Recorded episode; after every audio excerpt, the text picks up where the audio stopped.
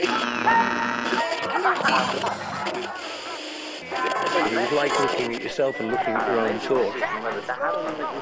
Was it better to have a, a guy who was I think we always felt like we were kind of equal. obviously to make the group stronger or to let me be stronger. And that decision was to let Paul in to make the group stronger. Instead of going for an individual thing, we we went for the strongest format, you know, and for equals.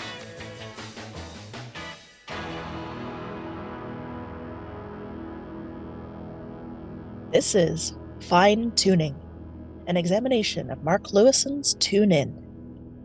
an original series by Another Kind of Mind.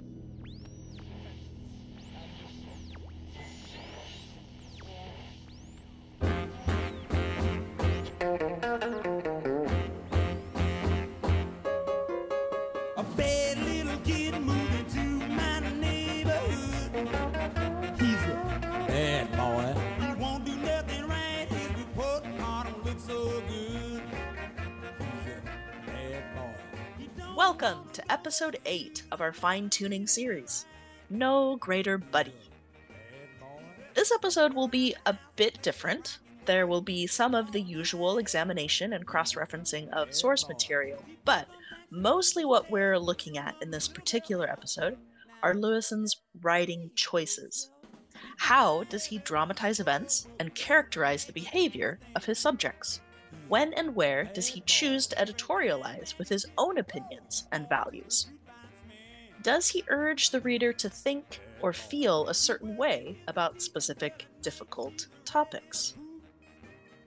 If you've listened to our previous seven episodes, you'll now be well versed in all the ways Mark Lewisohn's Tune In goes rather hard on Paul McCartney. You've heard us detail Tune In's portrayal of Paul as an attention seeker, cosplaying as a real artist, a deceitful child with an attitude problem, singularly condescending about George Harrison's age, excessively jealous and envious of others' talents, relationships, and popularity, careless towards his younger brother Michael, Who has nothing nice to say about Paul, an aggressive bully to Stuart Sutcliffe, who was telling the stark truth when he told a friend everyone hates Paul, and a cutting and concealed saboteur of Brian Epstein's hard work on behalf of the band. Fans of Tune In sometimes explain its dismal portrait of Paul by arguing that Lewisohn just isn't afraid to call the Beatles out or tell the unvarnished truth, that he is simply unbiased and unapologetic in his reporting of the facts. The Beatles weren't perfect, so we shouldn't expect the definitive history of the band to pretend they were.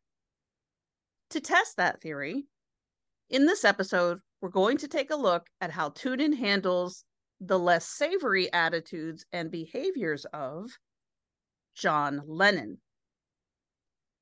We'll see if Lewisohn applies the same unyielding scrutiny to John's behavior. Will he report John's violence, for example, as critically as he reports Paul's cutting, concealed, destabilizing, obstructive, ruinous, embarrassing tardiness, for example? Well, let's start with the negative word Tune In ascribes to John eight times cruel.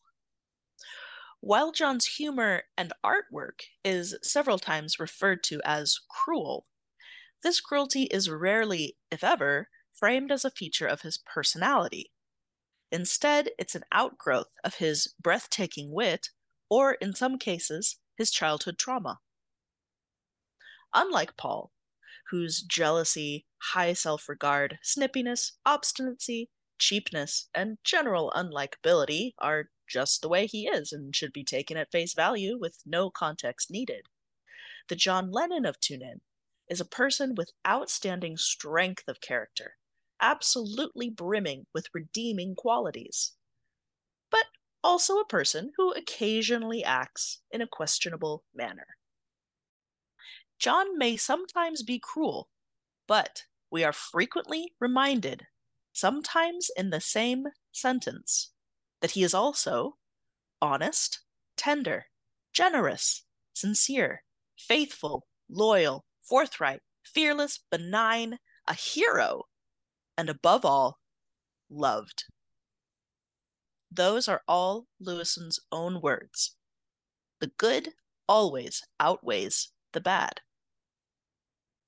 Now, we are not going to collect and report every instance of John's bad behavior for this episode. Our purpose is not to put John on trial.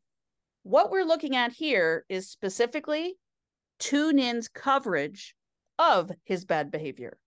Are these events handled judiciously and reported as coldly as Paul McCartney's personal failings?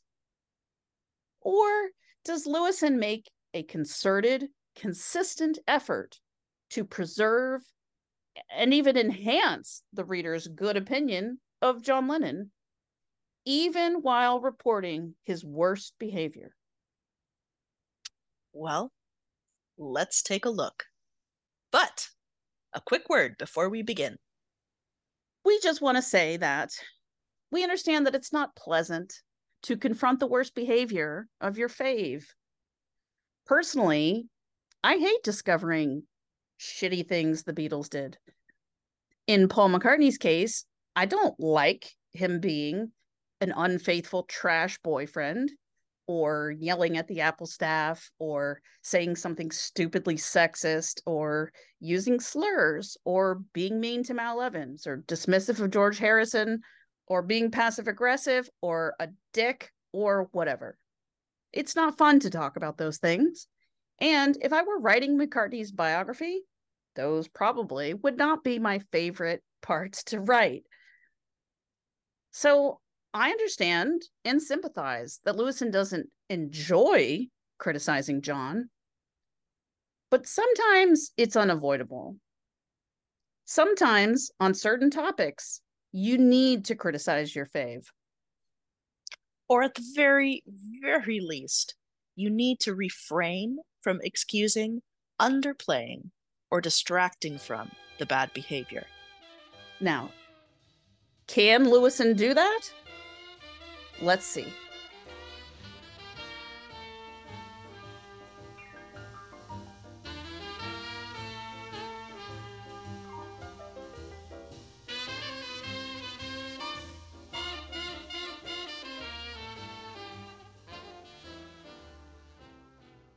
On page 117, Lewisohn reports that John had a strange and prolonged obsession with deformities, one that dovetailed with his need to rattle on about anything that marked anyone as different blacks, Jews, queers, and more, and wrap them up inside his humor. Often, when he noticed someone disabled, he'd make a loud comment like, Some people will do anything to get out of the army. Rich stuff from a youth still scheming a disappearing act the moment his call up papers hit the Mendip's mat. Intolerable today, it was simply unremarkable in the 1950s. It wasn't nice, but it was said and done all the time. And while John's cripping made some people nervous or uncomfortable, he naturally felt this was their problem, not his. It often made others laugh and join in with him. So, just to really break this down for a minute, Tune In is describing John being actively bigoted and mocking and bullying and harassing people. But let's take a look at the actual descriptors used. Okay.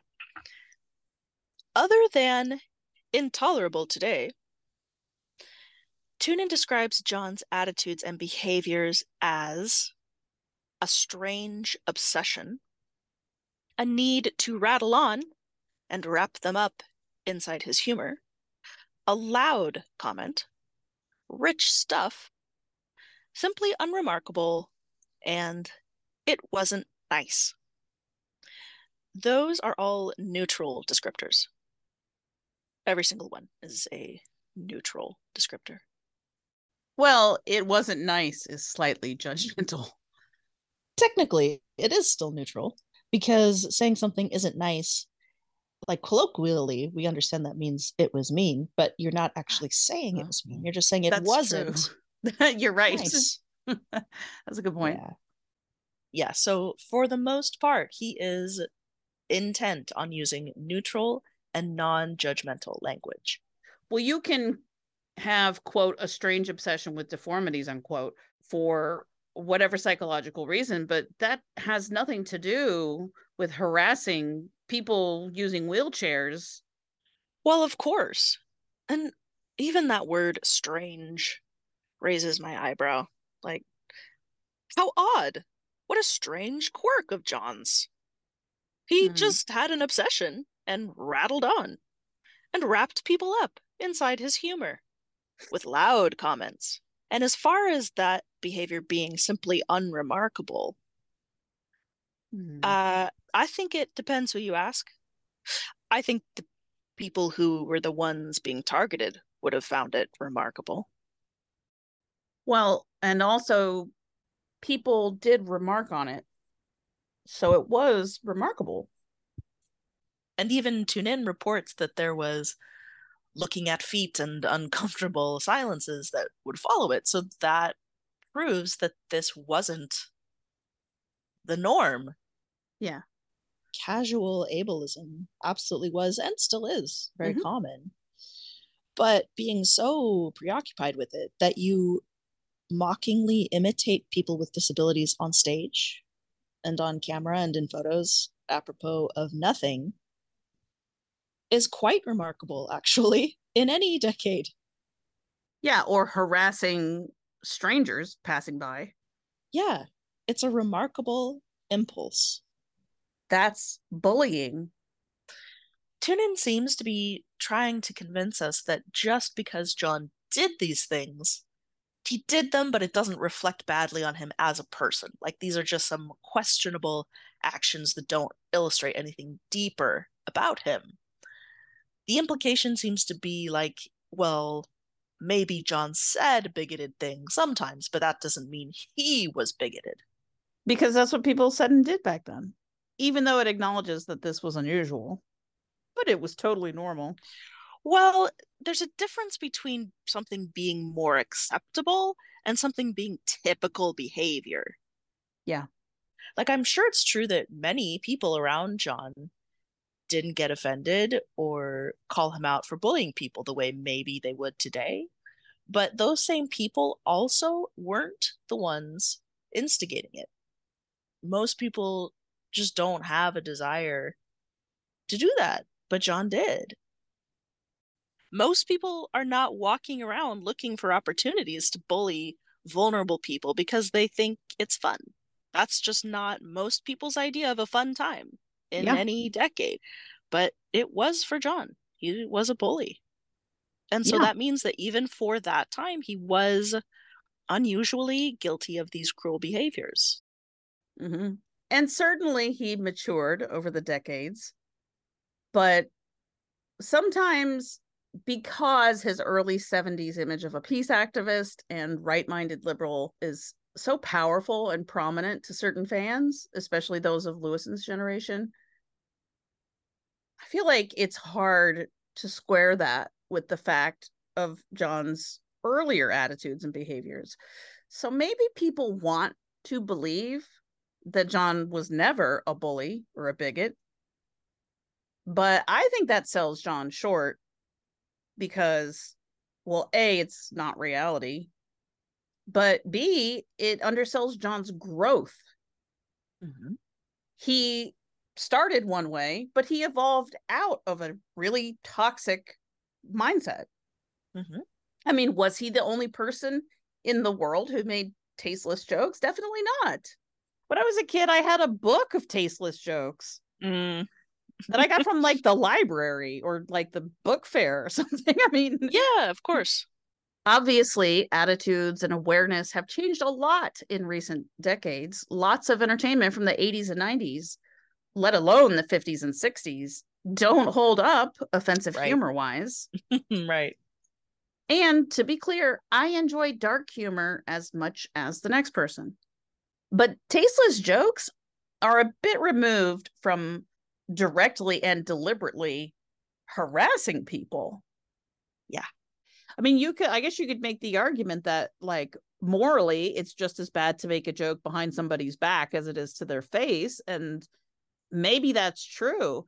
But making a tasteless, cruel joke to somebody's face is an extra layer of like you want to hurt their feelings and you want to see Yes. it. Yeah. Exactly.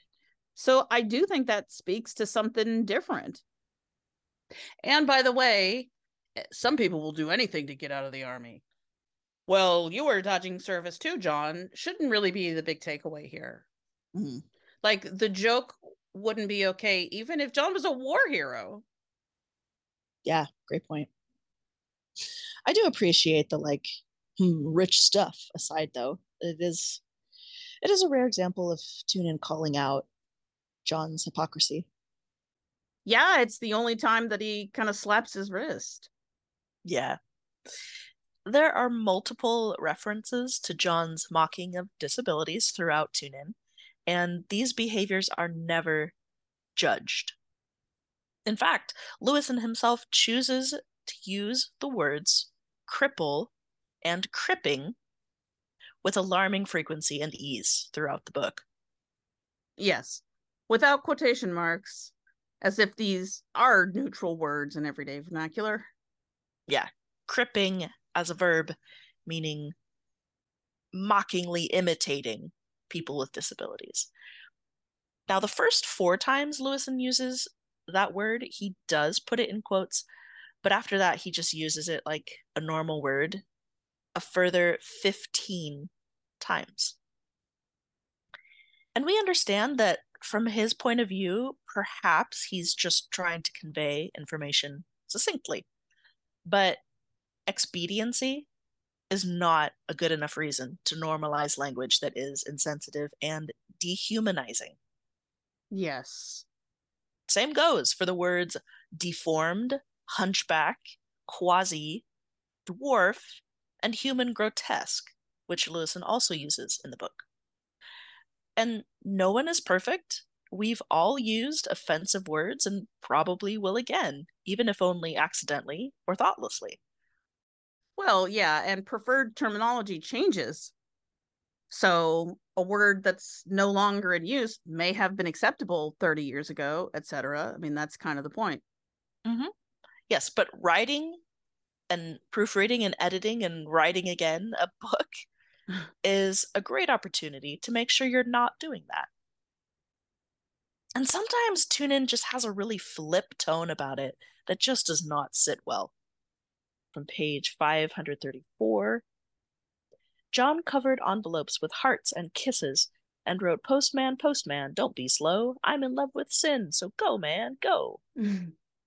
These were steamy letters, full of sex, passion, and cripples. What?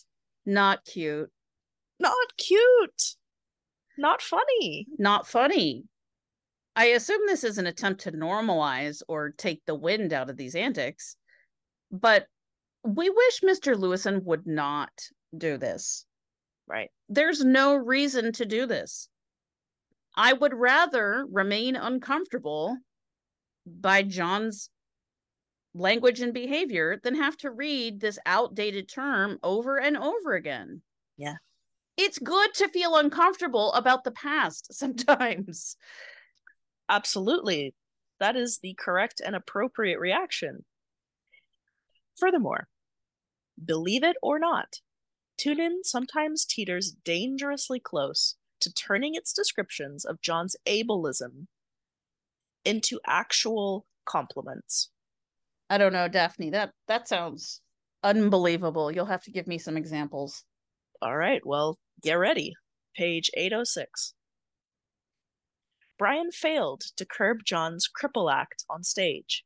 He pointed out that while plenty in the audience responded well to it, his actions also caused offense, even if just to one person. John may have toned it down a degree, but he didn't cut it out. Crips were part of his personality, and his personality was on the stage always. And then page 1110 at their Empire Club performance. Hold on to your hat. John went into his cripple act, bigger now for the bigger stage, thrusting his hands together spasmodically, madly casting his eyes, pushing his tongue into his cheek and bawling, Clap your hands!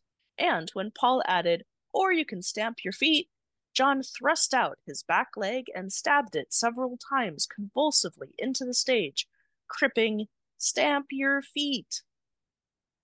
It didn't matter that this was the biggest show of their lives. John just did it more, naturally expressing himself, keeping things grounded, pricking the tension, prompting taut laughter. And what he found here in the mighty empire in 1962, as everywhere else, was that no one said, You can't. What? Yeah. No one stopped him. That's the rationale? Okay. Oh my God. Where do I begin? Okay. Plenty responded well, but a small minority were offended. I mean, probably just one person. Okay. Do we really need to explain why bullying minorities is wrong? Is that where we're at? Do you understand why the butt of a joke may feel differently than the people making the jokes? You've made the point that standards were different. And I think everyone reading Tune In is fully capable of understanding that. Mhm. Okay. We understand the passage of time. The linear nature of time. Yes. Yeah, we get that. However, your reading audience does not need to be subjected to the attempted normalization of this behavior all over again. Or even worse, attempts to convince us that if we could all just lighten up, we'd see that it was actually hilarious. Mm, yes. Or we'd see that John was just naturally expressing himself, keeping things grounded, or pricking the tension. Because those those are all good things to do. Like those are positive descriptions. Why write that way about someone using their platform to mock marginalized people?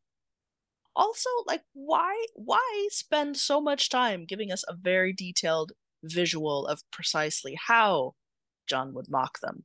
This isn't the only time Tune In does it. This is probably the longest, though. Hmm. You know, we get the eyes, the tongue in the cheek, the spasmodic uh, clapping, the stabbing of his leg. Like, when you do that, it starts to sound like you're enjoying writing about it. Just little heads up there. Well, and if you want to privately enjoy that, that's your own demon. Like I don't that's between you and your yes. god. Asking the reader to enjoy it? Yeah. Is so so inappropriate. Yeah, just don't. Okay. Lewisohn then doubles down even harder and suggests that only someone of low intelligence would take offense to John's bigoted humor. He describes the correspondence John had with a fan named Lindy Ness on pages 618 and 619. Her letters were full of wit and wordplay, and John could respond in kind, scribbling the kind of pages he'd sent to his late friend Stuart. It gave him continuity, and only slightly did he moderate his language for a 15 year old girl. Though she was smart enough to take it and wasn't going to complain or be offended. John sent her several written rambles packed with non sequiturs, jokes, funny lines attributed to blacks, Jews, cripples, and God, deformed drawings, and crucifixion images. Okay. These were offensive and they were intended to be offensive. Yes, offending minorities was an extremely popular mainstream and frankly basic form of so called edgy humor amongst white people for decades. You are correct that it wasn't extraordinary in that sense. But Tune In has already shown that John loves to shock, offend, and draw attention to himself. So why can't Lewisohn just accept that being deliberately offensive was part of John's sense of humor? Yes, he's getting a reaction. And he's probably doing it to get a reaction to make himself feel powerful. Yeah. He wants attention. Mhm. And Tune In's tone of John wasn't racist, he just liked racist jokes is extremely tiresome. That whole debate is tiresome. The Yes. distinction between whether or not a person is a racist or is just being racist is is meaningless to me. We can't know or prove what's in a person's heart. We don't have to label a person's character. We can just identify language and behavior and and Yeah. say like this is wrong and we're not going to do it anymore. Yeah. The effect on the people in the crosshairs is the same. Impact is more important than intent. Also, Tune In writes about Lindy Ness. She was smart enough to take it. Um, but what is she taking? Is she a member of one of those marginalized groups that John is mocking? Because if not, I'm not sure how she's taking anything or why her not being personally offended Is relevant. means anything. Yeah, it's meaningless. Yeah, that's a great point. Maybe she just also liked racist jokes. Maybe it wasn't that she was smart. Maybe she thought racism was also funny, the way that John did. Exactly. Exactly. What the fuck? What are you even what? She was smart enough to take it and wasn't gonna complain or be offended. I what are don't- you what are these words that are coming out of this book? Phoebe, explain this. Does that mean that people who do complain or who are offended when they learn about these things John did, does that mean they're just not as smart as Lindy Ness was? Uh, I I don't see any other way to interpret that. I think that is definitely what Tune In is suggesting. But I must be real dumb because I don't see the connection between intelligence and not being offended. Ah. Like those aren't connecting for me. Why would it make her exceptionally dumb to take offense at a time when most would not? Right. Like, wouldn't that make her, if anything, exceptionally enlightened? Yeah, wouldn't that make her advanced? I mean, if the point is that these cartoons displayed atypical bigotry, just say that. How does that make her extra smart? I don't know. I don't know, man. I notice he never gives us any specifics about these cartoons. Hmm. Well, they must not have been that funny. Hmm.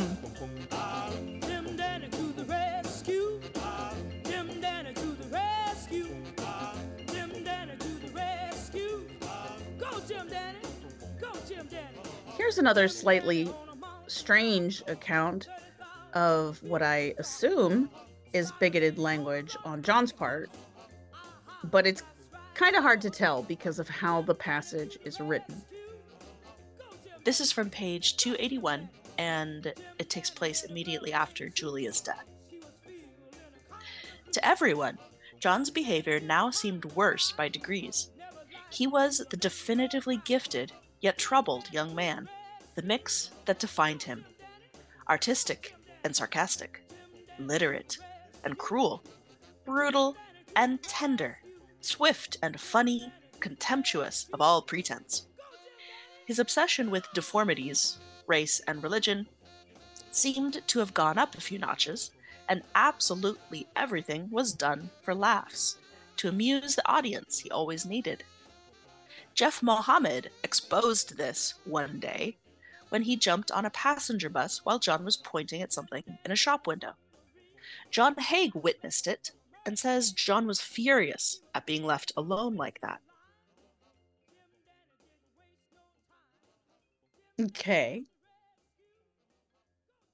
Uh, so Jeff and John were window shopping or strolling along the boulevard or something. And then Jeff abruptly jumped on the bus without saying goodbye, I assume. Which Yeah. angered John. Yeah. But it's so weird that Lewisohn doesn't report or even describe what John said or did. Right. I have to assume that since Tune In has just been telling us about John's obsession with race and religion, and Geoff Mohammed's father is Indian, and he is, as Lewisohn described him, a swarthy man. And George is quoted saying Geoff looked like an Arab on page 259. I Mm. think we're supposed to conclude that Geoff was treated to some of John's increasing hostility and aggression over race and religion. Yeah. So okay, so either some Islamophobic diatribe or just yelled Mhm. a few epithets or what that leaves a lot to the imagination, honestly. Why would you bring it up and then not even say what it was? It's odd. Yeah. It's like stamping redacted on the whole like, incident. Like, what was it? It just makes it sound like unprintably bad. Yeah. Even the way it's worded, it's almost like Lewisohn saying it's Geoff's fault. Geoff exposed this one day, Yeah. Well, he shouldn't have jumped on that bus. I guess. Yeah, for leaving John alone, which made him furious. Yeah. He was Which, by the way, if John was furious, that means this was definitely not done for laughs, even though Lewisohn also just told us that everything was done for laughs to amuse the audience. Uh, yeah. Doesn't sound like anybody was laughing. Mm-mm. Uh, even if you don't want to repeat the word or the words that John said, you could just write that he said something nasty or inappropriate or racist or whatever. Yeah, the paragraph is so convoluted. Like he put so much space between race and religion and John having a blow up. It's it's just not clear. So I'm pretty darn sure that's what happened and that's the story that Tune In is relating. It just does it in such a way that unless you really think about it, it you don't make the connection. They're like, "Oh, John said something racist at his friend." Yeah, but don't just leave a gap there and make me fill in the blanks. like, if you're going to Yeah. tell me about it, tell me about it. Maybe this is abridged. Maybe there was originally more, and maybe it still exists in the extended version, but it kind of got chopped up. Okay, there is one other thing I want to briefly discuss. um, Mhm. The opening line of this paragraph to everyone, John's behavior now seemed worse by degrees, is referring to John's behavior immediately following Julia's death. hmm Yeah. And Lewisohn writes, his obsession with deformities, race, and religion seemed to have gone up a few notches, uh, which apparently is what results in this, you know, uh, blow up with Geoff. So is Lewisohn reporting that John's grief over his mother's death increased his bigoted behavior and language? Yeah, his bullying of racial and religious minorities. Um, if that's what he's saying, I feel like that is actually pretty revealing and not in a flattering way. Yeah. Which, again, is more weird because it's presented in Tune In as some sort of mitigating factor. Don't get me wrong, grief, especially repressed or poorly processed grief or trauma, can certainly make a person all kinds of things withdrawn, surly, morose, whatever, irritable, Mhm. anxious. Sure, even acting out, getting in trouble on purpose or accidentally on purpose or whatever. Mhm. And uh, I do think it should be considered when judging a person's behavior within reason, of course. Mhm. But grief is not an excuse for bigotry. Correct. Those things aren't related. So if Tune In is arguing that John's grief made him more outwardly bullying, specifically toward vulnerable communities, that's a very bad impulse. Yeah, it is no kind of mitigating factor whatsoever. No, it's actually pretty damning. If John is upset, he will lash out. He'll take it out on people who Are most vulnerable. I'm not saying that to be mean to John. Yeah. The book just told us that. Yeah. Tune In spends a lot of time on John's great qualities. No, directly before this, he gave us a litany of attributes of John's.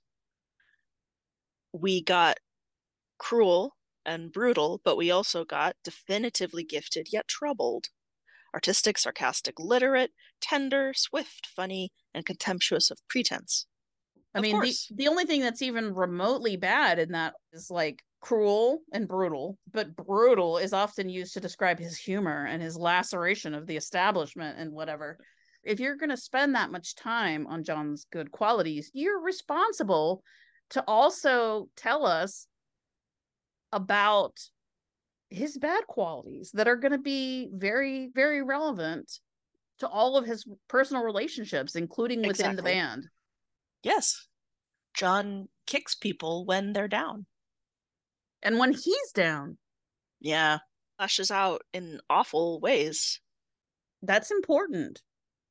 If John lashes out ruthlessly at others when he's down and presses especially hard when he has an advantage, Mm. That goes to his credibility. That means you need to be careful about believing whatever he says when he's lashing out. Absolutely. Yes, you cannot assume that anyone he lashes out at must deserve it. I mean, we have the proof here that he's lashed out Of many times at people who did nothing to deserve it. Of course. and people he cared about were not spared this treatment. In fact, they usually got the worst of it. Yeah, which is important information.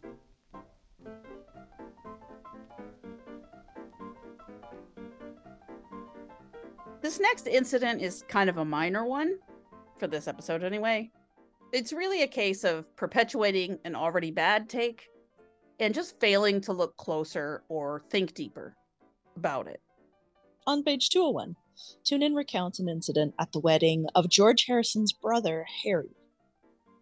George would recall them being drunk, and the groom remembers John's most singular contribution to the event, pouring his pint of ale over the head of an elderly lady pianist and wedding guest and announcing, I anoint thee, David.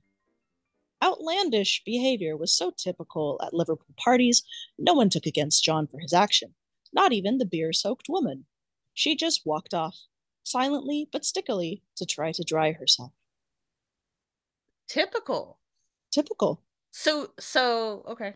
It was typical to throw beer on old ladies at Liverpool parties. Yeah. I just want to make sure that everybody heard that. So throwing beer on an old woman, not that it's not unheard of, but that it's actually typical. It was to be expected. Like, to be honest, why was that woman there if she didn't want to have beer thrown on her? Well, and even if stupid stuff like this was not unusual at parties, it's still ridiculous for Lewisohn to write. No one took against John for his action, not even the beer soaked woman. Uh, the obvious question is what recourse did she have? How do you assume she would act if she did object? How could she possibly have defended herself against John Lennon? Why would an elderly woman not mind being doused in beer by a large, healthy teenager who has been repeatedly characterized throughout Tune In as menacing and intimidating? Is that the most logical read of this story? Okay. The source for this anecdote is Harry Harrison, George's brother. And here's Harry's account from Living in the Material World. An elderly lady, who was one of the guests, came along to play the piano. She was a real pub player. She could really hammer out tunes that everybody wanted to sing to. The three lads reappeared from the bar, pints in hand, and John just poured a pint over this lady's head, just straight over the head, saying, I anoint thee, David, and then just walked away. And this lady surprised me because there was absolutely nothing. There was no reaction. She just smiled and got up and went away and got dry again. So all this does is describe the woman's behavior. It says nothing about how she perceived the incident or felt about it.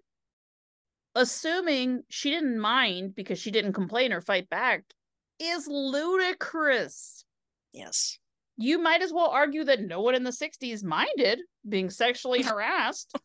they smiled sometimes and didn't Yeah, say anything. exactly. You know what? I feel pretty confident that this elderly woman did not, in fact, enjoy being doused in John's disgusting spit beer, Mm-hmm. and that she very well may have taken against him for it. Definitely. And her smile and calm reaction means nothing. It might have just been shock or surprise, or, you know, she's intimidated. She wants to placate. She's embarrassed. People smile when they're embarrassed, you know. She's just resigned. She's like, and there it goes. I was having fun being an awesome old lady playing piano, banging out tunes at a wedding and making everyone happy. But I should have known that would be short lived. Also, at the very least, it's ridiculous on its face to state that no one took against John for this, because that's impossible to know and just comes off like very weirdly overeager.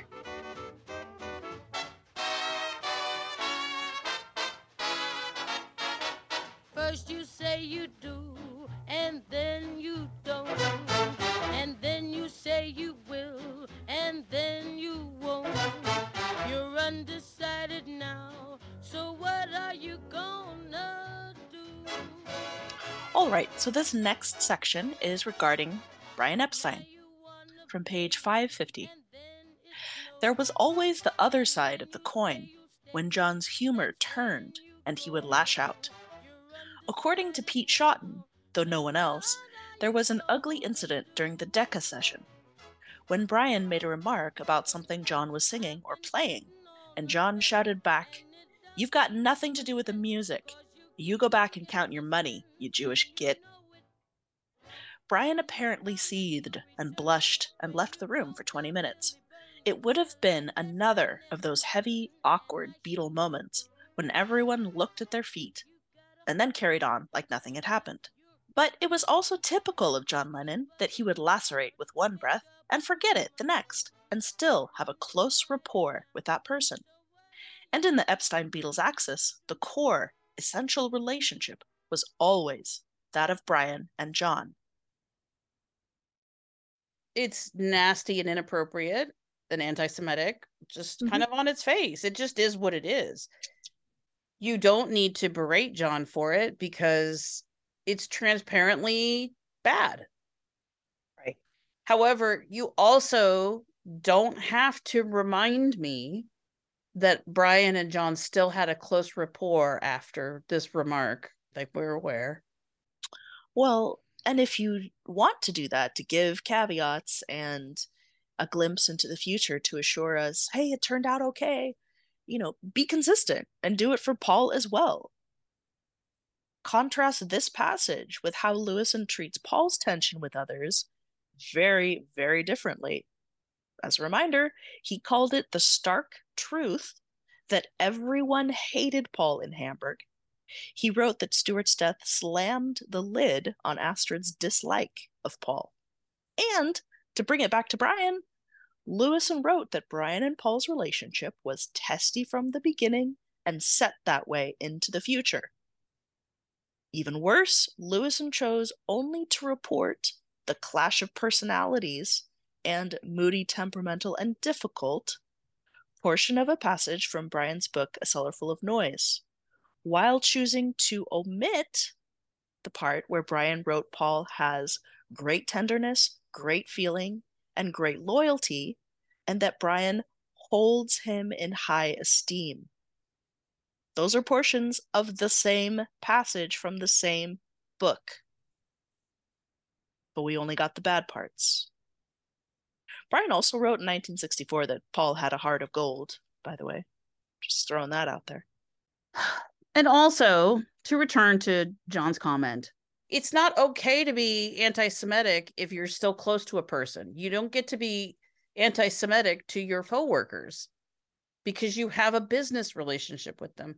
You don't get to be anti Semitic to your friends, even if you remain friends, or to your family members. No, you don't get to have relationships with people, but keep your prejudices in your back pocket bring out whenever you want to put them in their place. That's not okay.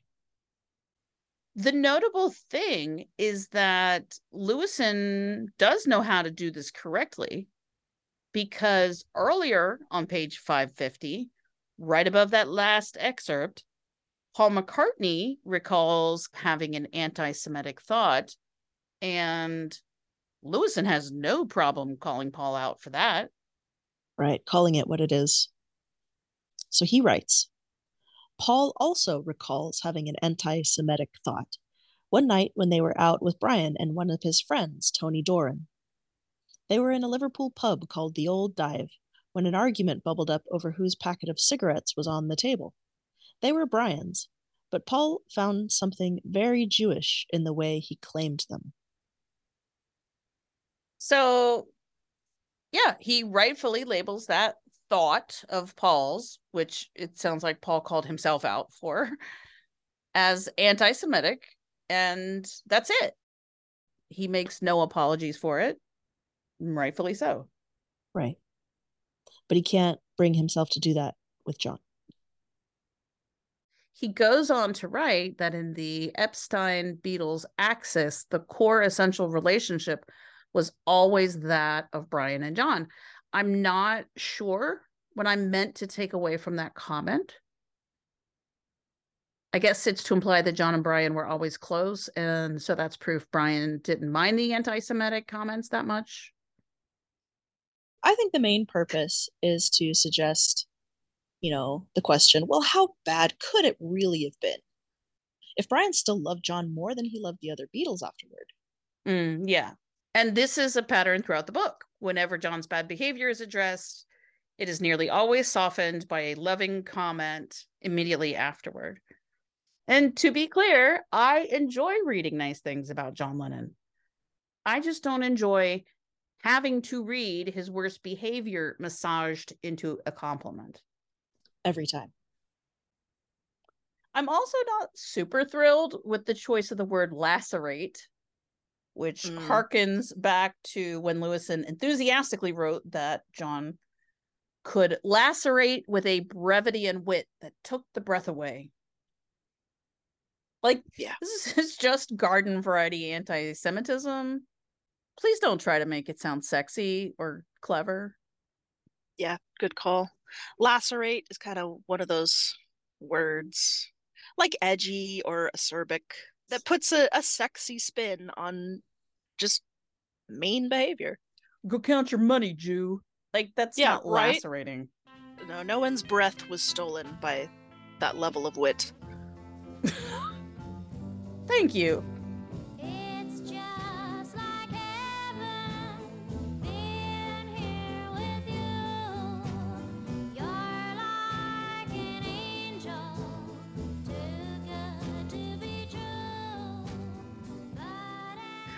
So Lewisohn has a template for handling John's worst behavior, and the basic tactic is this begin with a reminder of John's strength, usually his humor, charisma, or some young boy's desire to follow his lead. And if possible, provide a quote from someone highlighting those positive qualities humor, charisma, or leadership. Then provide the negative information as neutrally as possible, and then quickly move on to yet another positive comment or quote about John.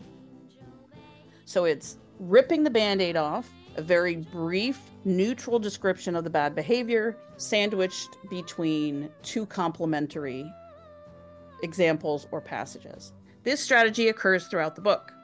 Now that you have it and you know what to look for, they're easy to spot. But we'll give you two more examples. As I'm sure most listeners are aware, um, John Lennon was violent toward women, and our next section will deal with that. And as much as Tune In celebrates and some may argue glorifies John's so called gang leading, dominance, and general eagerness to use his fists, Tune In also acknowledges that domestic violence is generally frowned upon in this modern era. We're going to discuss the passage in Tune In about his relationship with Thelma Pickles. This passage describes an assault and you know the ensuing events and it's kind of rough so just wanted to give everyone a heads up okay the following is from pages 209 and 210 john and thelma had been going out about six months when their relationship fell apart the art school held a regular dance in the canteen usually on the third saturday of each month Although they didn't always go, they went to one held around Easter. During the course of this, John leaned over to Thel and asked if she fancied going for a five mile run. She agreed, and they slipped upstairs to the art history room, assuming it would be free. Thelma said it was dark, but we could tell there were other couples in there, probably having a five mile run of their own, or trying to. I told John I was uneasy about doing it in a place like that, especially with other people there. And he wasn't happy with my attitude. When I insisted on going and got up to leave, he became rough and whacked me one. His fist connected somewhere between my shoulder and my head, around my neck. Tune In continues. Thelma stormed off and decided that was the end of their relationship. She did her best to avoid John throughout the following week, and when this wasn't possible, she simply ignored him. He started to mock her, but she resisted his jibes. And this went on for several days until reaching its culmination in the crack pub. She says, He was still mocking me in front of others, and then he called me an edge of the bed virgin. That really pissed me off because we both knew it wasn't true. He was just being sarcastic and wounding because he was pissed off at me. And I got so enraged, I shouted back, Don't blame me just because your mother's dead. It was a cruel remark, but he knew all about those. It just seemed the easiest way to get back at him. Tune In continues. John and Thelma had reached the end of the line, though they'd remain friends and keep in touch for several years. In an interview in 1980, John reflected on his teenage behavior, saying, Hitting females is something I'm always ashamed of and still can't talk about. I'll have to be a lot older before I can face in public how I treated women as a youngster. Lewisohn then continues, except that he was talking about it, and with the sort of candor customary, even when it was to his own detriment.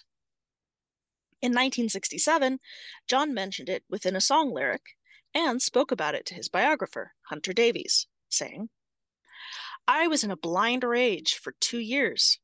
I was either drunk or fighting. There was something the matter with me. Lewisohn then opines. This was also, of course, the way it was in many other relationships and had been for a long time and would be in the future, especially in the north of England. It wasn't excusable, but nor was it unusual, and such attitudes were reinforced constantly in receptive minds by the silver screen. John later remarked Not only did we dress like James Dean and walk around like that, but we acted out those cinematic charades. The He Man was supposed to smack a girl across the face, make her succumb in tears, and then make love. Most of the guys I knew in Liverpool thought that's how you do it. So I'm struck by so many things here. First and foremost, that we are not being asked to empathize with Thelma, but with John. While we hear plenty of censure of John in Thelma's own words, the only criticism Lewisohn himself provides is to say that this assault was, quote, not excusable, unquote, which I think we can all agree is very mild criticism, especially since it's immediately followed by, but nor was it unusual. The entirety of the rest of Lewisohn's own commentary is spent providing supposedly extenuating circumstances. He also chooses this time, he chooses this story to praise John for his customary candor, even to his own detriment. In other words, Lewisohn finds a way to give John literally just as much, if not more, praise than criticism. Yeah. John assaulted Thelma in an attempt to coerce her into sex. Yeah. If that had frightened or hurt her to the point that she didn't try to get away, and then John followed through, that would have been rape. You can't hit someone into consent. That makes it not consent. Well, and then the other thing is, it's not as if he immediately regrets it and tries to make things right with her. Right. It, like he hits her and then and then she runs off. It's not like he goes, "Oh my god, what have I done?" No, instead he continues to harass her. Yeah, he doubles down.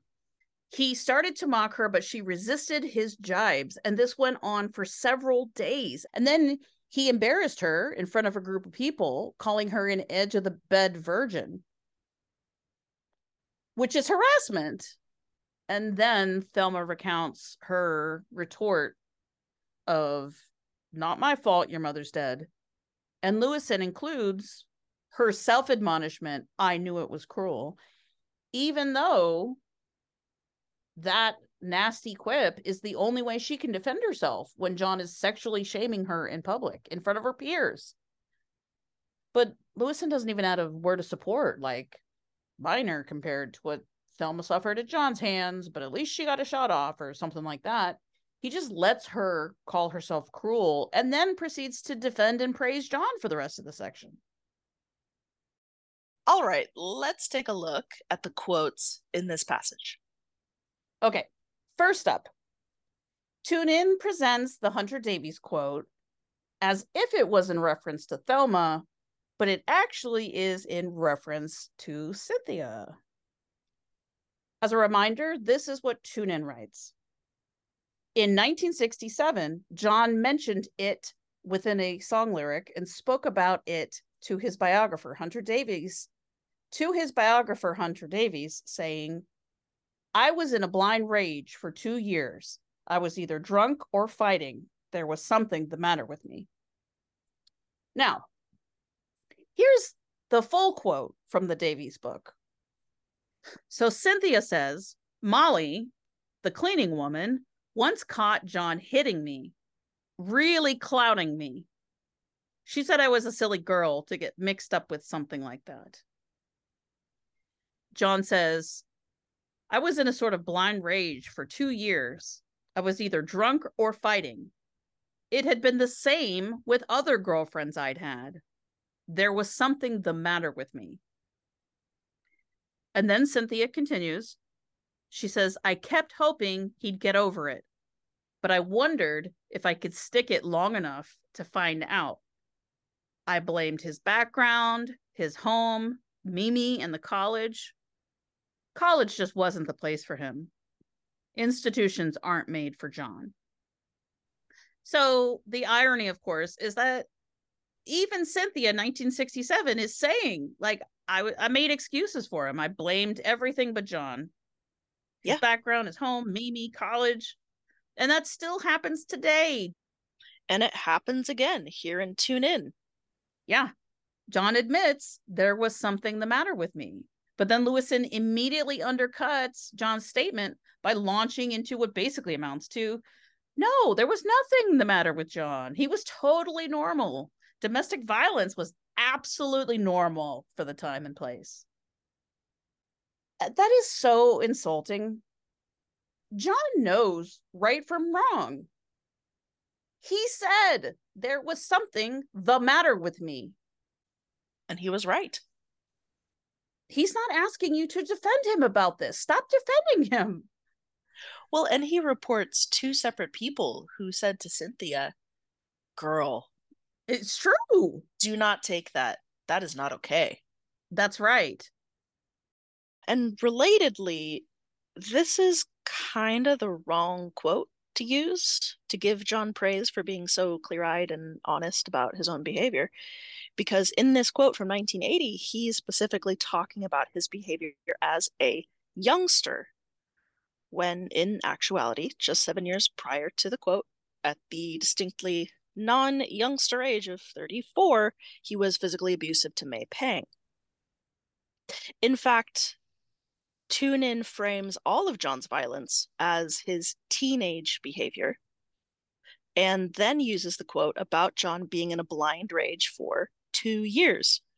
So, that plus John's youngster quote here could easily mislead the reader into thinking that this was just a teenage phase that lasted a couple of years for John when he was angry and grieving and getting drunk a lot like it was just an anomalous period in his life which he grew out of and none of his future girlfriends had anything to fear from him. And that is not true. Next let's talk about how john's two quotes are abridged. Tune In reports the hunter davies quote as i was in a blind rage for two years. I was either drunk or fighting. There was something the matter with me. However the full quote is I was in a sort of blind rage for two years. I was either drunk or fighting. It had been the same with other girlfriends I'd had. There was something the matter with me.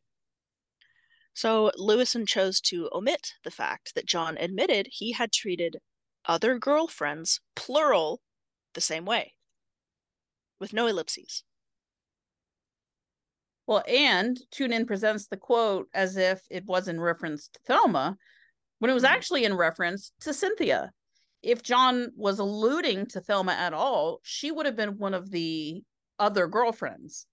The 1972 Sandra Shevey interview quote, which Tune In finishes the section with, the one about uh, James Dean, uh, likewise has a particularly damning sentence taken out.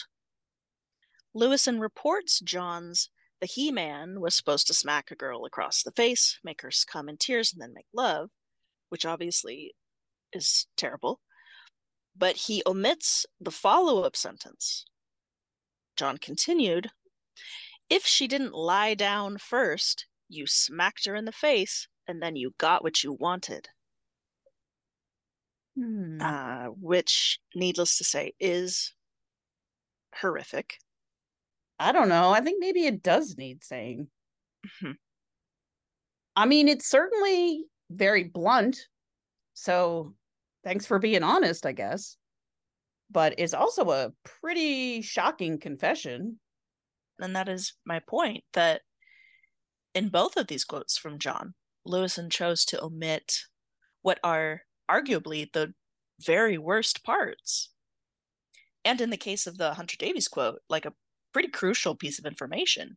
If we're going to talk about this, Mhm. I mean, talk about it or don't. Right. And what I mean is the fact that John was violent to his other girlfriends, plural. Yeah, according to him. Right. Which wouldn't even be necessary to mention if Lewisohn hadn't chosen to frame the Thelma Pickles incident as the fleeting poor judgment of an impressionable, grieving teenager. Yeah. I mean, we don't need a full accounting of all John's sins throughout his life here, especially if we're limiting the book to events that occurred prior to 1963.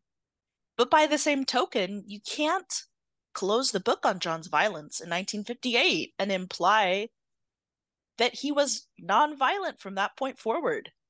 That is Yeah. massively misleading. Right.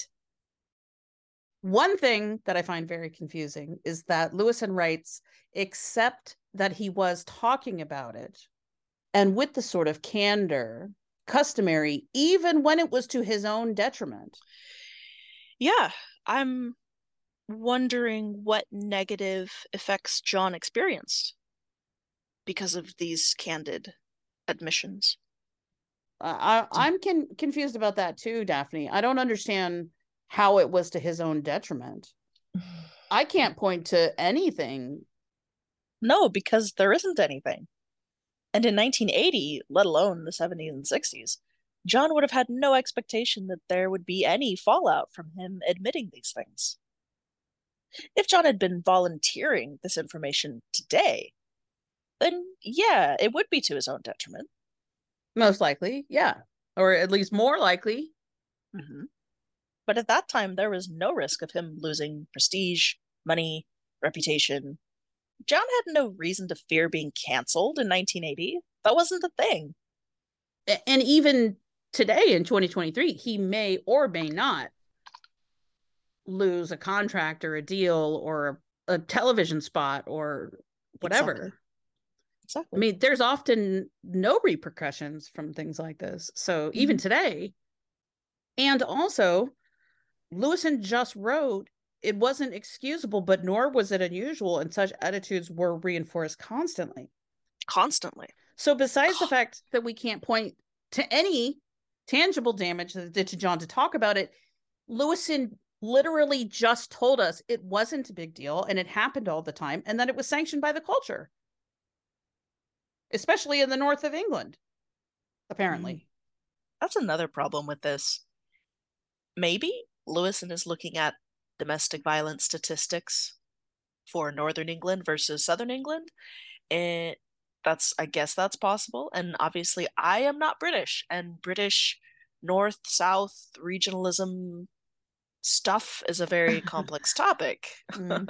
which I'm not really qualified to comment on. But still, I got to give a side eye to Lewisohn making a blanket statement that abuse of women was especially common in Northern England. Well, without a footnote to a statistic. Uh, yeah, but maybe I'm off base there. British listeners, feel free to weigh in.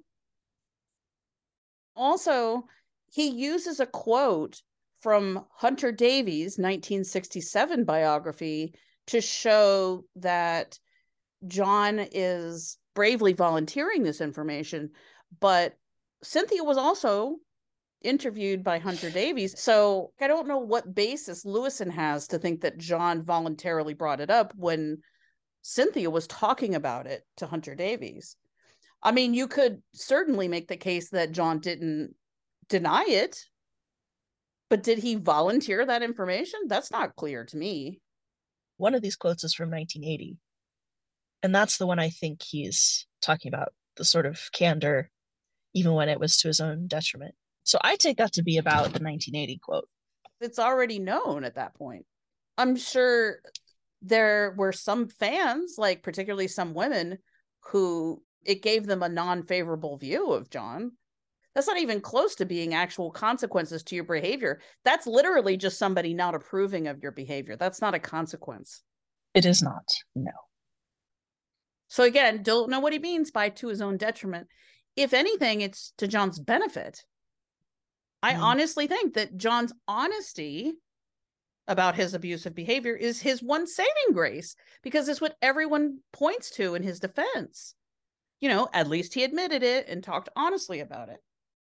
And to your point about Cynthia, it is true that even if she was the one who had, you know, spilled the beans with Hunter Davies originally, John could have chosen never to bring it to the public's attention again. If he wanted to keep it on the down low, he could have, you know, tried to cover it up a bit, I guess, but he didn't. Yes, that's true. He spoke openly about it in 67, in the early 70s, and in 1980. But okay, for example, in the early 70s, he talked about his history of violence as part of the culture he grew up with and participated in and benefited from saying you know my wife yoko and the modern feminist movement have taught me that women are not in fact men's property. But that's definitely the attitude i had for most of my life. And yeah it's cool that john changed his thinking in that regard and cared enough to talk about it publicly but suggesting that John suffered any sort of negative consequences for admitting mm-hmm.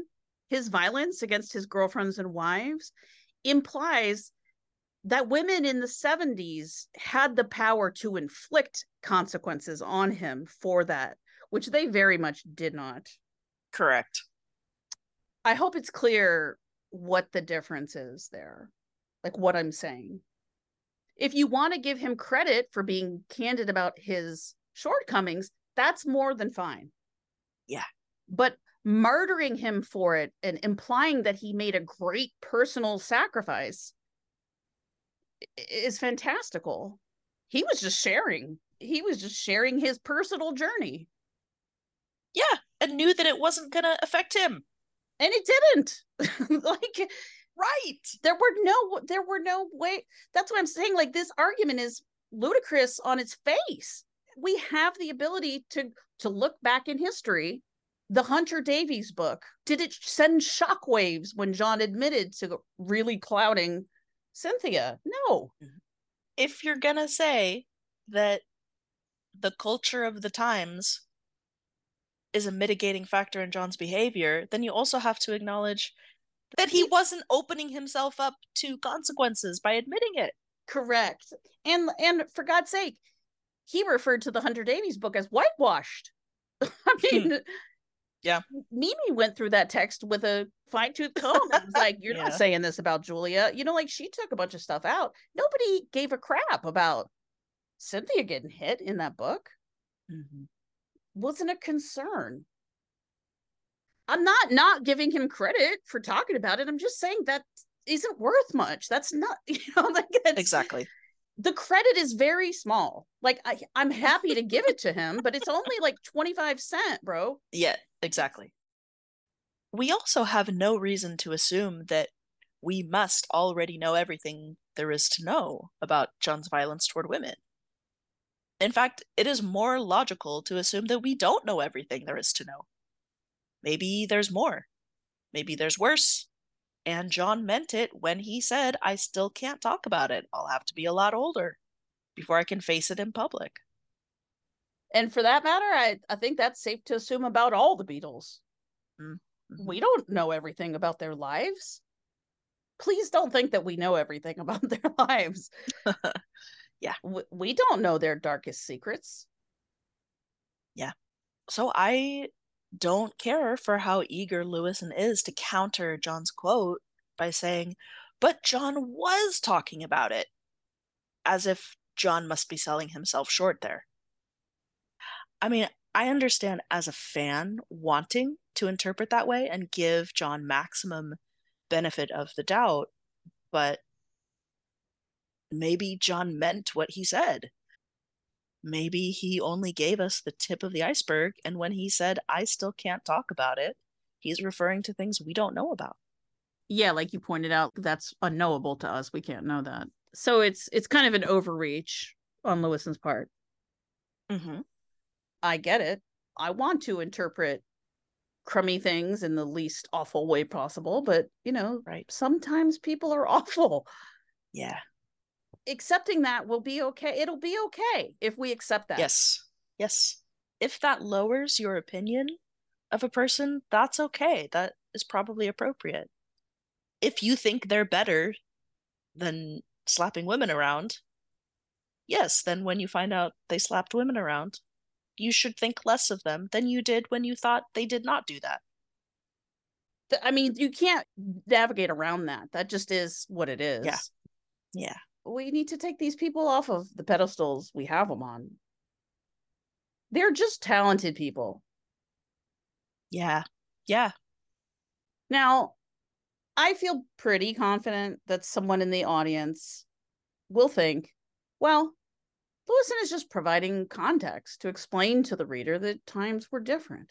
But if Lewisohn wanted to provide context, he could have written about the unjust legal system in the 50s and 60s and Thelma's lack of recourse, and how John was fortunate to live in an era that wouldn't prosecute him for this. Unfortunate to live in an era that was, you know, relentlessly pressuring him to prove his masculinity in all kinds of toxic ways that hurt him and everyone around him. Yes, but fortunate that he grew up in a time that greatly favored his rights over others. Yes. If you want to talk, times were different. Talk about that from the perspective of the people who were oppressed. Talk about how Thelma had been conditioned by the culture to overlook that sort of behavior. Rather than taking their future letters as evidence that John's actions couldn't have been that bad or that he was such a great guy that she was willing to overlook it, and doesn't that speak so well of him? Talk Yeah. about Thelma's likely internalized misogyny don't just talk about the culture of the times in terms of how we need to keep that in mind as a mitigating factor on behalf of the privileged aggressor. Thelma's acceptance of that treatment didn't occur in a vacuum. As much as John was socialized to be violent, Thelma was socialized to accept violence. Exactly. The context of how things were at the time is helpful to explain why there were no repercussions. Well, yeah, why John felt free to do this in public with other people around. That it doesn't mean that it's less bad. Correct. It doesn't mean it was less bad. Getting punched doesn't hurt less just Yes. because you grow up in a time that doesn't value Yes. your personhood. Yes, John and the other Beatles are allowed to treat women like property, knock them around a bit without consequence. They can be casually racist, anti Semitic, ableist. Obviously, it's not John's fault that he has those privileges. He has them whether he wants them or not. That's criticism of society, not of John Lennon. But when, how, and why a person chooses to wield their privilege does tell you something about them, Mhm. just as it does now. It did and does then. The entire thrust of this passage was don't judge John too harshly. But you know what? Readers can make their own decisions about these matters. When you spend the entire passage defending and praising John and turning this story into basically a net positive for him, you are diminishing the negative effects on Thelma and downplaying the seriousness of what occurred, which is not okay. Sending the message that sexual assault is ever or was ever not that big a deal is incredibly harmful. Yes. You have responsibilities other than simply to John Lennon. Correct. And writing it wasn't excusable. It's not a get out of jail free card. Okay. I can read, I can see what mm-hmm. you're doing. If you write it wasn't excusable and then immediately offer five excuses in rapid succession, then you're Yeah. talking out of both sides of your mouth. Mm-hmm.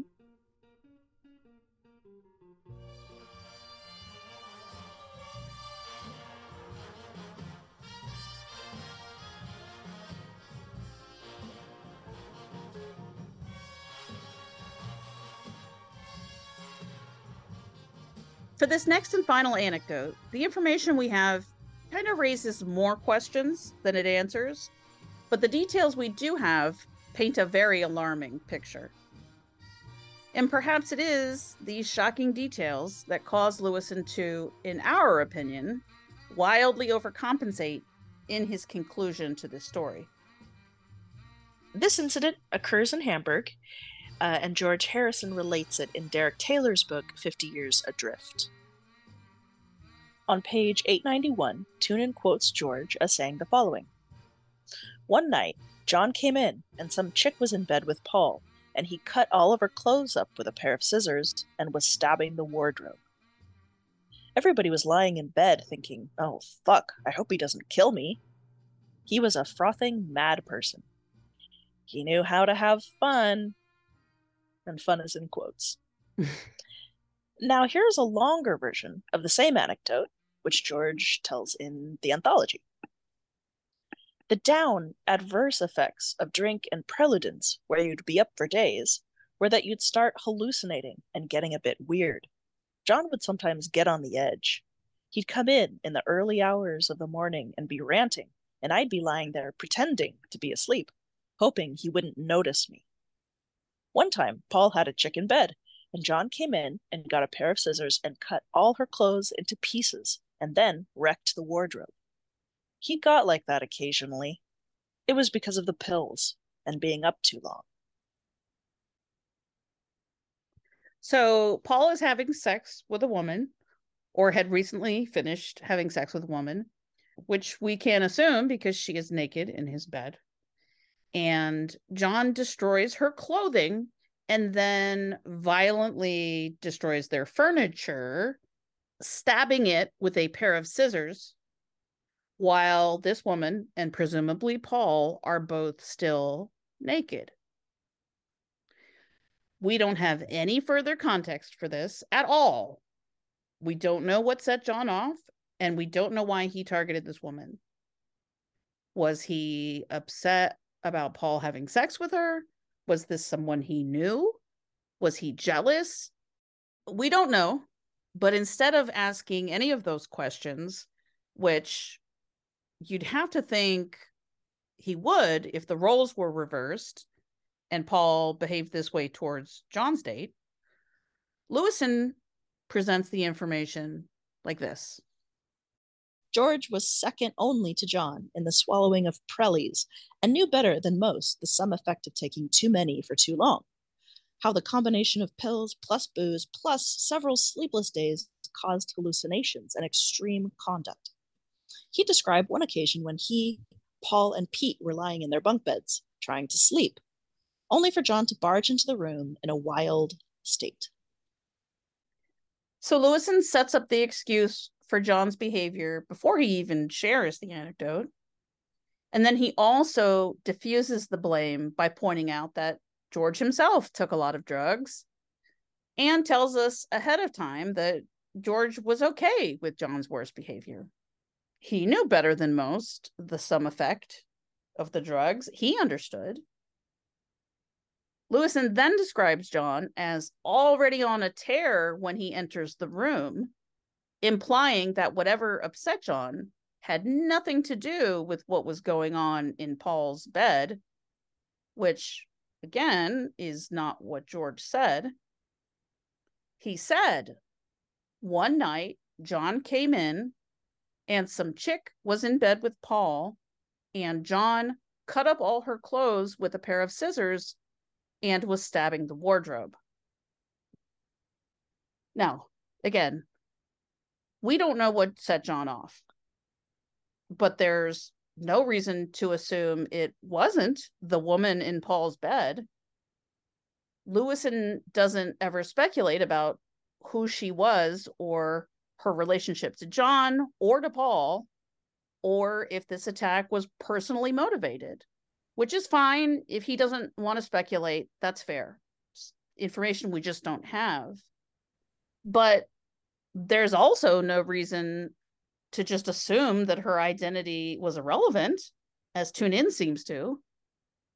Now, George does say in the longer quote from Anthology that John got that way because of the drugs, but by that way, I'm assuming he means violent and out of control. Yeah. Which, okay, fine.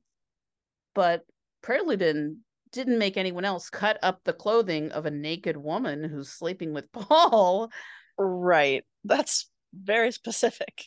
I mean, maybe she was collateral damage, but you know, maybe she was the target. Well, yeah. She's the victim. I mean, they all kind of are, but she especially is the one targeted.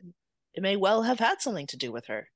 Well, and not to be whatever, but cutting is a fine motor skill. It- like stabbing is not. Cutting mm. is a fine motor skill. So like that is not typically something that somebody does if they're drunk That's and true. disordered. Do you know what I that's mean? true. And he Yeah, went they're not capable. specifically. Yes, he went for her I mean, maybe clothes. he's yeah.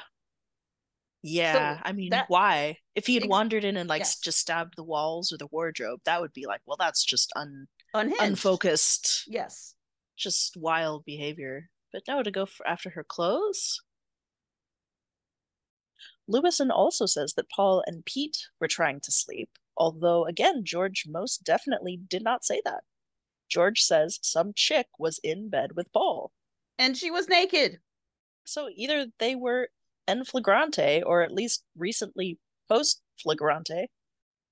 which also means to spell this out that if John got out of control, as George feared, more out of control than stabbing a wardrobe with a pair of scissors, if he had gotten out of control and physically attacked this woman, which would not have been out of character, Paul would have had to defend her and or himself while naked or at the very least with his pants down. George Harrison told this story without detail or much flourish and with a bit Mhm. of, you know, ironic humor at the end. But that doesn't mean it wasn't a big deal or that it wouldn't have been extremely frightening, not just to George, but to Paul and to everybody in the room, Of course. not least of which this poor woman. Well, she doesn't even know this guy. Would have been terrifying. We assume. well, certainly not as well as George does. And if George is scared, Yeah, right. John is being violently aggressive, has a weapon, and Paul is naked. And Lewisohn doesn't address any of that or pay any attention to the fact that John destroyed this woman's clothes, stranding her naked in a dangerous situation. Instead, he writes this handling John was something his friends were well used to doing. If he didn't murder them in their beds, there was no greater buddy. They might fear for their lives, but they loved him still. No way would they walk out and join another group. John was just John, and Paul and George's hero worship stayed fully intact. Okay, so instead of choosing to call John a hero after this incident, Mr. Lewisohn could have taken a moment to reflect on what this experience might have actually been like for John's bandmates or for Paul's date. I mean, is it possible that this affected George and Paul in any way whatsoever, other than cementing their hero worship? If he didn't murder them in their beds, there was no greater buddy. Even if it's a little tongue in cheek, which I don't know. Yeah, I think it is supposed to be funny. It's kind of not actually funny. A strange man on drugs with scissors who's destroying her clothes. Well, she's definitely the one most at risk in this scenario. Well, and if this woman is a, a prostitute or a stripper, then I, I mean, do I need to say it? Yeah. Acceptable like- collateral damage. Of course. Can we also talk about Lewisohn's little no way would they walk out and join another group? Because that would be their only option. If they left John, they would have to find another John to allow Ye- them to join a group they wouldn't be capable of making Starting- their own group. Yes. As if the Beatles would still exist if George and Paul left. But of course, they would never branch off into their own group because they hero worship John so much. You can't, that's you're just making that up. Nobody You- you said don't- that. Exactly. You don't know. Maybe it did knock their hero worship down a few pegs. Without a direct quote from Paul that says Yeah, I remember Mm. that time John was uh, brandishing a pair of scissors and destroyed the clothing of my date while she was still naked in bed with me. I distinctly remember after that incident thinking, wow, I really worship John. I sure am glad that that hero worship is still intact. Yes, fully, fully intact. Fully and intact. George's too. Yeah. He's still we that. talked about it. yeah, George and I talked about it and agreed that our hero worship was still fully intact, not a scratch on it. Yeah. to take what I assume was a scary and somewhat traumatic event for Paul and George and to switch right into, oh my God, that they loved him still, as if, like, why? There was no greater buddy. They loved him still. Hero worship. If you want to make the point that George and Paul were still friends with John and still loved him, that's absolutely fine. But to say that their hero worship stayed fully intact without a quote to support that is outrageous. I mean, it just makes it seem like the only reason you reported this was so you could aggrandize John immediately afterward. Or maybe it's just a knee jerk reaction to having had to write something so alarming. I don't know. It's like, okay, you tell this story, and the reaction is, oh my God, that's terrible. And Lewisohn's like, right, it was terrible, but think about this. How hmm. awesome was John that they didn't mind his terrible behavior? That must Yeah. tell you that he's an incredible, fantastic person. Yeah. Because they wouldn't have tolerated this behavior from anyone else. Yes, and that's the most important thing to take away from this anecdote and this book. You Yeah. gotta remember, even when you read wild shit, the most important thing to remember at all times is that John was the best. Mm-hmm. No greater buddy, even if he murdered them. Okay. So by that logic, every time a man in the 50s or 60s got away with something awful, it means that he was fantastic? What are you even Hmm. saying? Yeah, wow. That puts different spin on it. Yeah, someone's ability to get away with doing terrible things is in proportion to their quality as a human being. Okay. That's a wild take, right? Yeah. Obviously, they still loved him. But that doesn't mean that they were unaffected by John's rages. Maybe it made them sorry for him. I think there's much more evidence of that, that it made them protective of him and sympathetic toward him rather than worshiping him. Yeah, well, if your only takeaway from every event is going to be that John Lennon was still loved, then let's cut to the chase. All the Beatles still loved John until his death. All the Beatles love each other. Okay, I no, so Yeah. I've spoiled the ending, but now we don't have to repeat it every few pages. Mm, And now maybe we can move beyond that and focus more on how specific events are actually impacting the people involved. Also, it's not as if John's substance abuse and behavior when he was intoxicated are just tangential to the larger story. It's actually very important because, you know, for one thing, John's going to have another drunken, violent outburst real soon at Paul's Mm. 21st birthday, and it's going to endanger the band.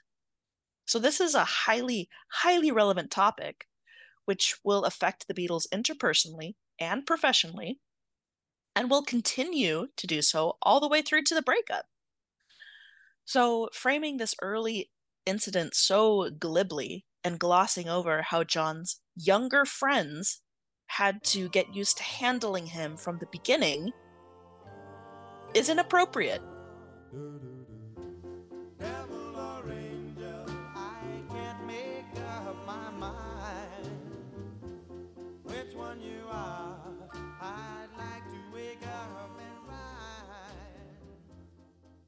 All right, Daphne. So why does this matter?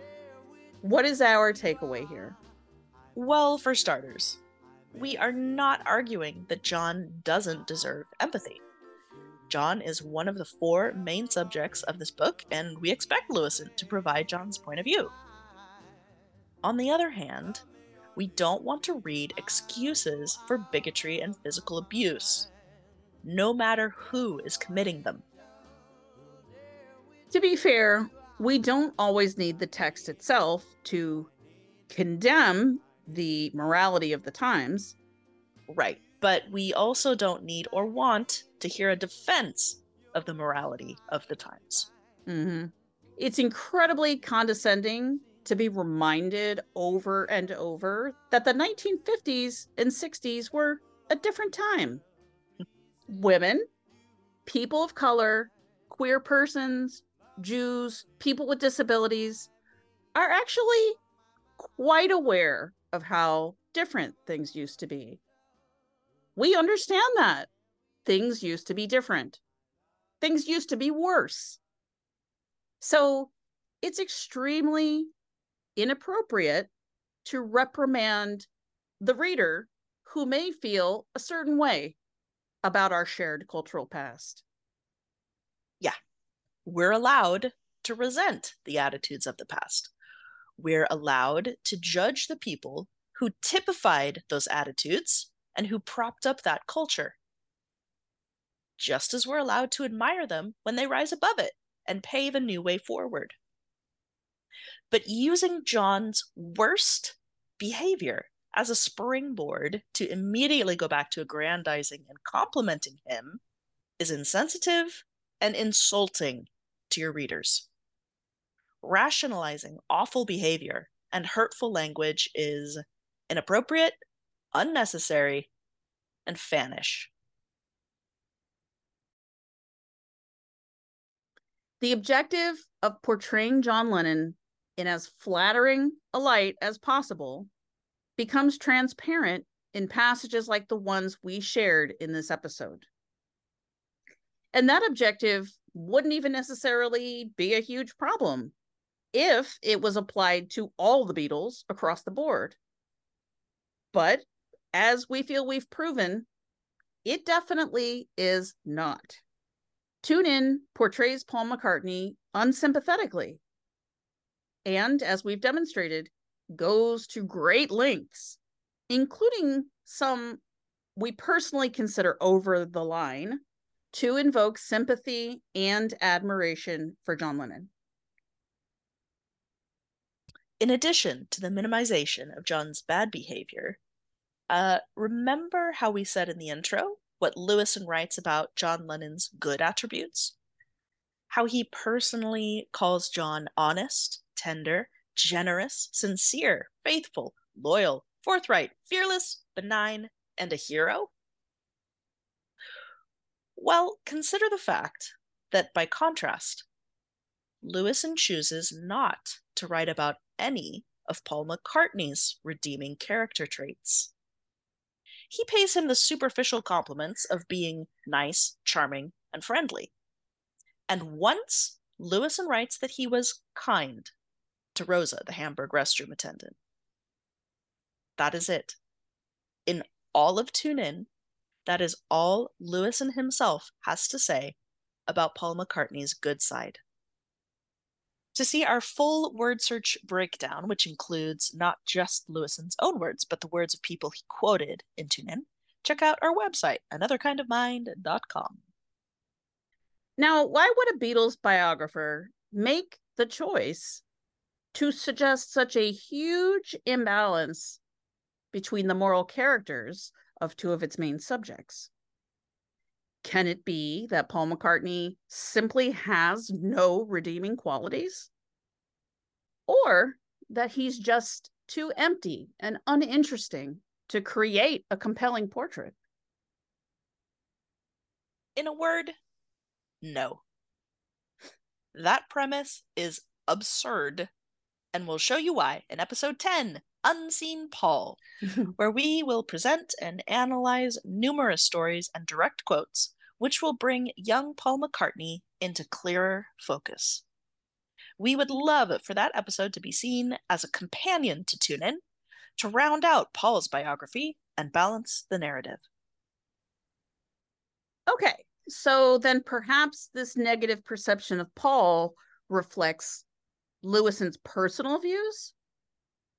Well, if it does reflect Mr. Lewisohn's personal views, how could it then be okay for him to package his own personal views as a quote history of deep level inquiry where the information is tested accurate and free of airbrushing, embellishment, and guesswork, written with an open mind and even hands? Well, that's a hell of a good question. Join us as we approach the finish line of our fine tuning series. A mere three episodes remain Yay. in our sprawling behemoth. Coming up next is WTF, Woohoo! a final collection of head scratching tidbits from Tune In. Things that make you go. Hmm. This will be a fun one for sure. Yes, a delicious smorgasbord of fine delicacies. and then then comes Unseen Paul with all the characterization that is missing about Mr. Yes. McCartney from Tune In. And finally, our series wrap party. Uh, partay. Yes. Yeah.